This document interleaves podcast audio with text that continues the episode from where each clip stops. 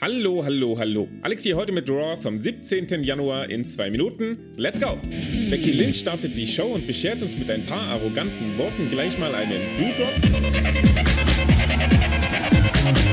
Wo die beiden sind, können natürlich auch Bianca Belair und Liv Morgan nicht weit sein. Das auf den gestellten Austausch folgende Tag-Match nutzt Doudrop, um sich etwas Respekt zu verschaffen und im gleichen Atemzug Liv mal so richtig schlecht aussehen zu lassen.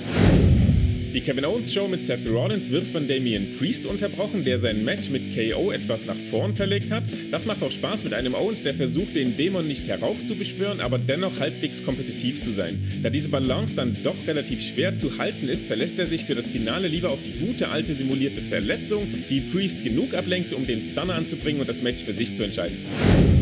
Nach einer Abschlusszeremonie der Alpha Academy, die mit einem RKO und der Aussicht auf einen intellektuellen Wettstreit in den nächsten Wochen endet, droht Mr. McMahon Austin Theory mit dem Beatdown aller Beatdowns, sollte er Finn Balor diesmal nicht schlagen. Also macht er das einfach und legt selbst noch einen kleinen Beatdown nach. Rhea Ripley bei Phoenix und Reggie fallen nach den jeweiligen Attacken durch Nikki Ash und Maurice bzw. durch den Tour Chokeslam von Omos, jeweils als wären sie von einem Ziegelstein getroffen worden und im Fall der Glamazon stimmt das sogar, denn Maurice hat für heute extra den Packplan ihres Kulturtäschchens geändert. Die Mysterios und die Street Profits gewinnen ein nettes kleines 8-Man-Tag-Match gegen die Dirty Dogs, Apollo Crews und Commander Aziz. Und da wir auf dem Weg zum Rumble sind, kommen wir natürlich nicht umher, uns von Ray und Dominic nochmal zeigen zu lassen, wie man Freund und Feind aus dem Ring befördert. Und Dominic lernt, dass er im Rumble auch seinem Dad?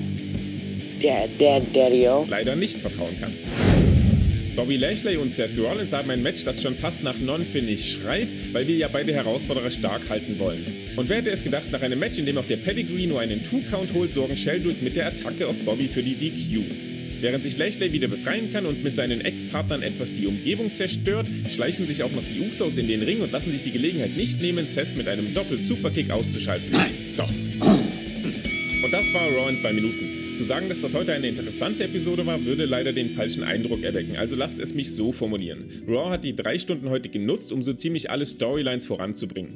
Leider offenbart sich dabei wieder, dass WWE aktuell nicht die Fähigkeit hat, mich mit ihrem Storytelling abzuholen. Irgendwie wirkt das alles wie die zehnte Wiederholung eines Remakes, dessen Original ich auch schon zehnmal gesehen habe.